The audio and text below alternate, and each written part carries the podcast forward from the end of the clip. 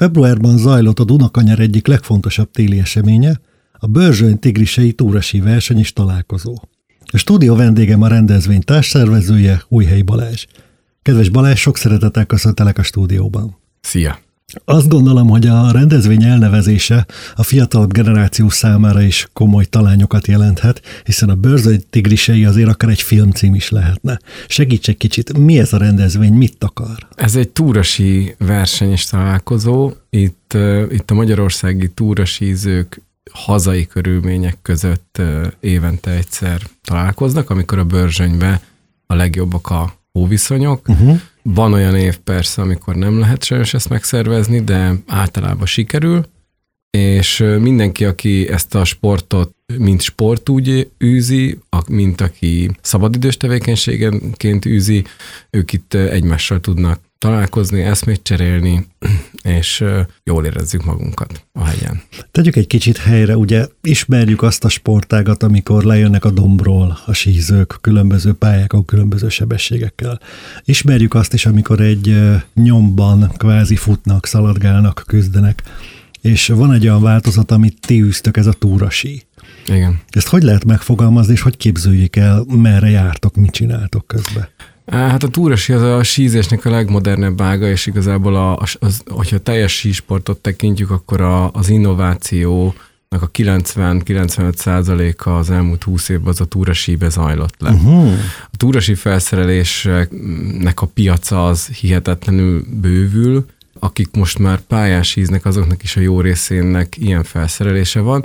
Gyakorlatilag ez egy lesikló felszerelés, ami arra van optimalizálva, hogy fölfele is tudjál vele gyalogolni, ha esetleg nem lenne sílift, vagy ha esetleg te arra vágysz, hogy valami extrémebb helyen síjeljél, nem a leratrakolt sípályán, vagy pedig, hogyha a, mint én például, aki terepfutó, a téli edzéseit sítalpon szeretné megtenni, mert abba van izgalom, van egyéb kihívás. Tehát ez a sport, ez nagyon-nagyon be tud találni mindenkinek, tehát mondjuk akik járnak ki Ausztriába sifutó edzőtáborokba, azok is tudnak túrasível edzeni, egyéb sportolók, vagy akik egyszerűen bőrzsönybe járnak kirándulni, vagy a Tátrába járnak nyáron gyalogos kirándulni, ők is tudnak maguknak megfelelő felszerelést választani, és azzal a felszereléssel túrázni a hegyen, mint hogyha egy hótalpas túrán vennél részt, csak ezzel le lehet csúszni. Tehát, uh-huh. hogy egy óriási örömfaktor van, hogy fölsétálsz valahova, leveszed ezt a fókaszört a sínek a talpáról, és utána lecsúszol. Lassan, lassan, lassan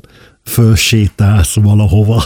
Igen, a legtöbb embernek ilyen őrültek jutnak eszükbe, mint mondjuk én, aki így edzett sípáján, és ö, ö, elég nagy tempóval, hevesen zihálva megy fölfele az iszonyat meredeken, majd fönt 20 másodperc alatt letépi magáról a fókát, és, és minél nagyobb tempóval lemegy, és akkor ezt ismételgeti, de, de nem feltétlenül erre kell gondolni. Na, tehát, hogy, hogy tegyük rendbe, hogy igen, mi tehát, is ez. Igen, tehát hogy ebbe az a jó, hogy nincs, nincs se sípája igénye, sípája infrastruktúrája, uh-huh. a dolognak, nincsen se sífutó nyom kialakítása, infrastruktúrája a dolognak. Tehát ha te jól tudsz síelni, akkor veszel egy túrasi felszerelést, és ha jó hó van a bőrzsönyben, akkor bármikor, bárhonnan, bárhova fölsétálsz. Most például a csóványos északi oldalán a Varsa gödörbe közel méteres hó van.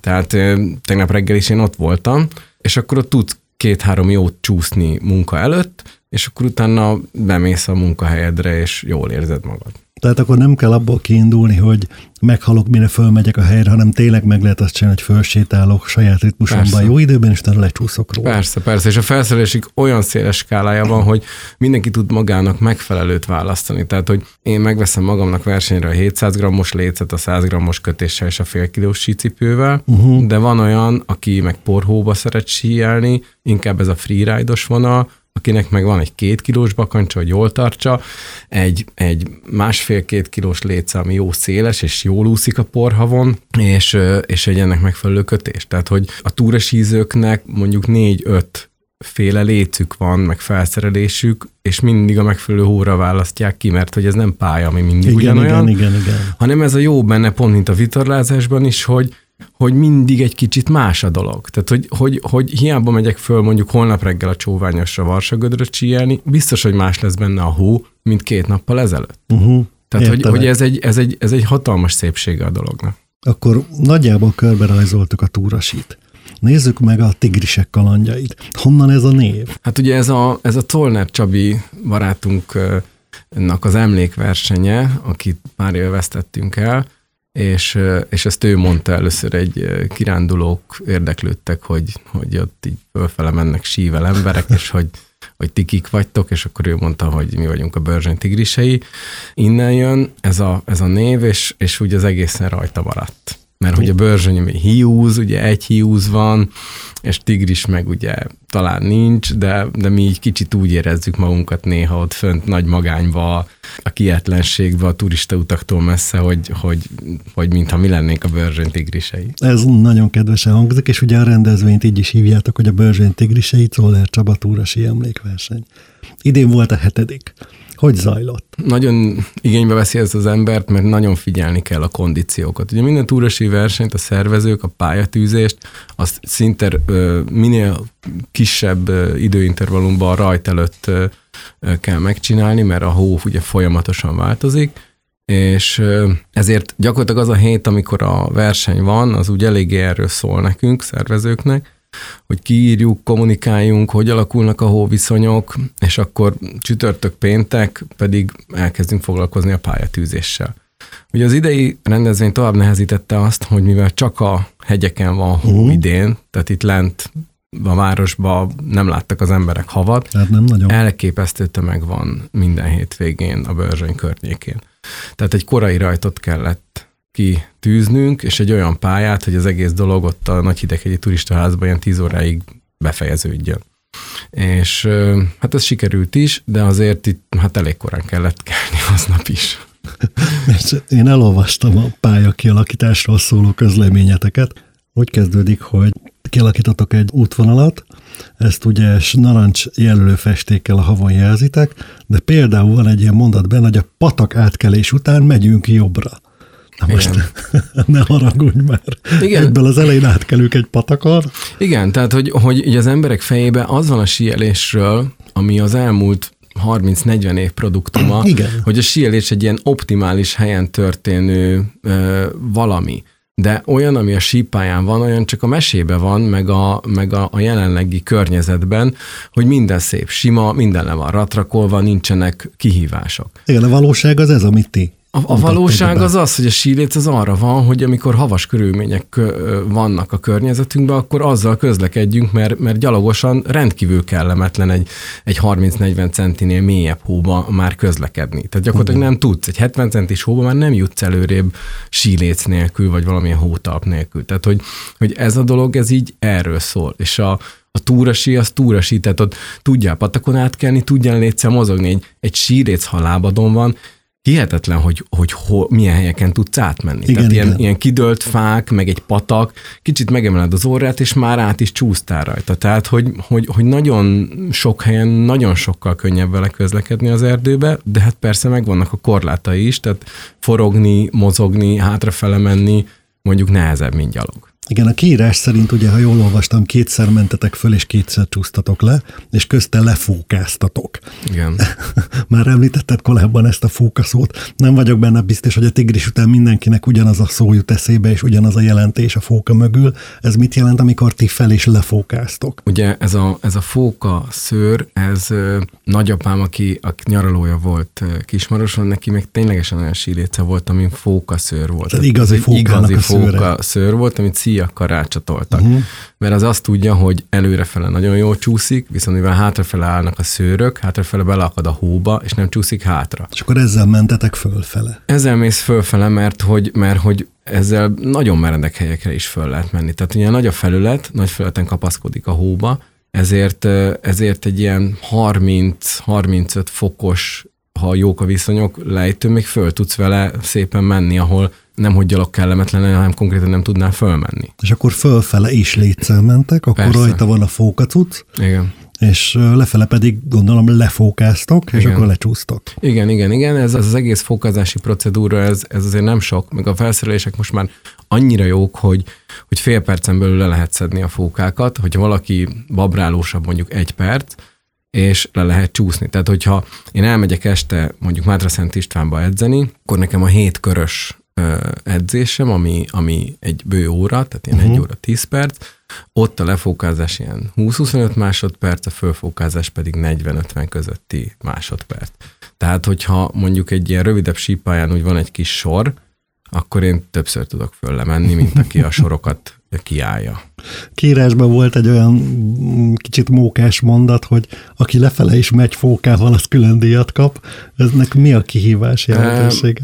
Ugye nálunk azért az embereknek a felszerelése néha mm, hagy kivetni valót maga után, és lefele csúszni sokkal jobb fóka nélkül, tehát nagyobb élvezet viszont vannak olyan kollégák, akiknek a fókájuk mondjuk másodszor nem biztos, hogy visszaragadna. Aha, Meg egy li- problémával küzdünk itt a bőrzsönyben, nincs ennek kultúra, és a turisták mindig széttapossák a sínyomot. Uh-huh. Na most, amikor szét van taposva a sínyom, akkor ugye már nem tud a fóka akkor a fölöttem föltámaszkodni, mert a lyukak vannak a sínyomban, ahol belelépett, ott már nem fog. És ha megcsúszol hátrafele, akkor a ragasztó van, hogy elenged, és lejön a fóka. Értem. És akkor vagy kínlódsz és visszaakasztod, és visszasimogatod a ragasztót, vagy pedig fogod a lécet, fölrakod a hátadra, és úgy mész fel a hegyre. Nyilván ez mind a kettő óriási időveszteség. Igen. Tehát itt nagyon kellett, és ráadásul mi ellenőriztük előző este a nyomot, és még rendben volt, és nem tudom, kiárhatott a nagy északi aljába. péntek délutántól szombat reggelig, de sikerült valakinek elkerülni a turista utakat, és végtaposni a nyomot.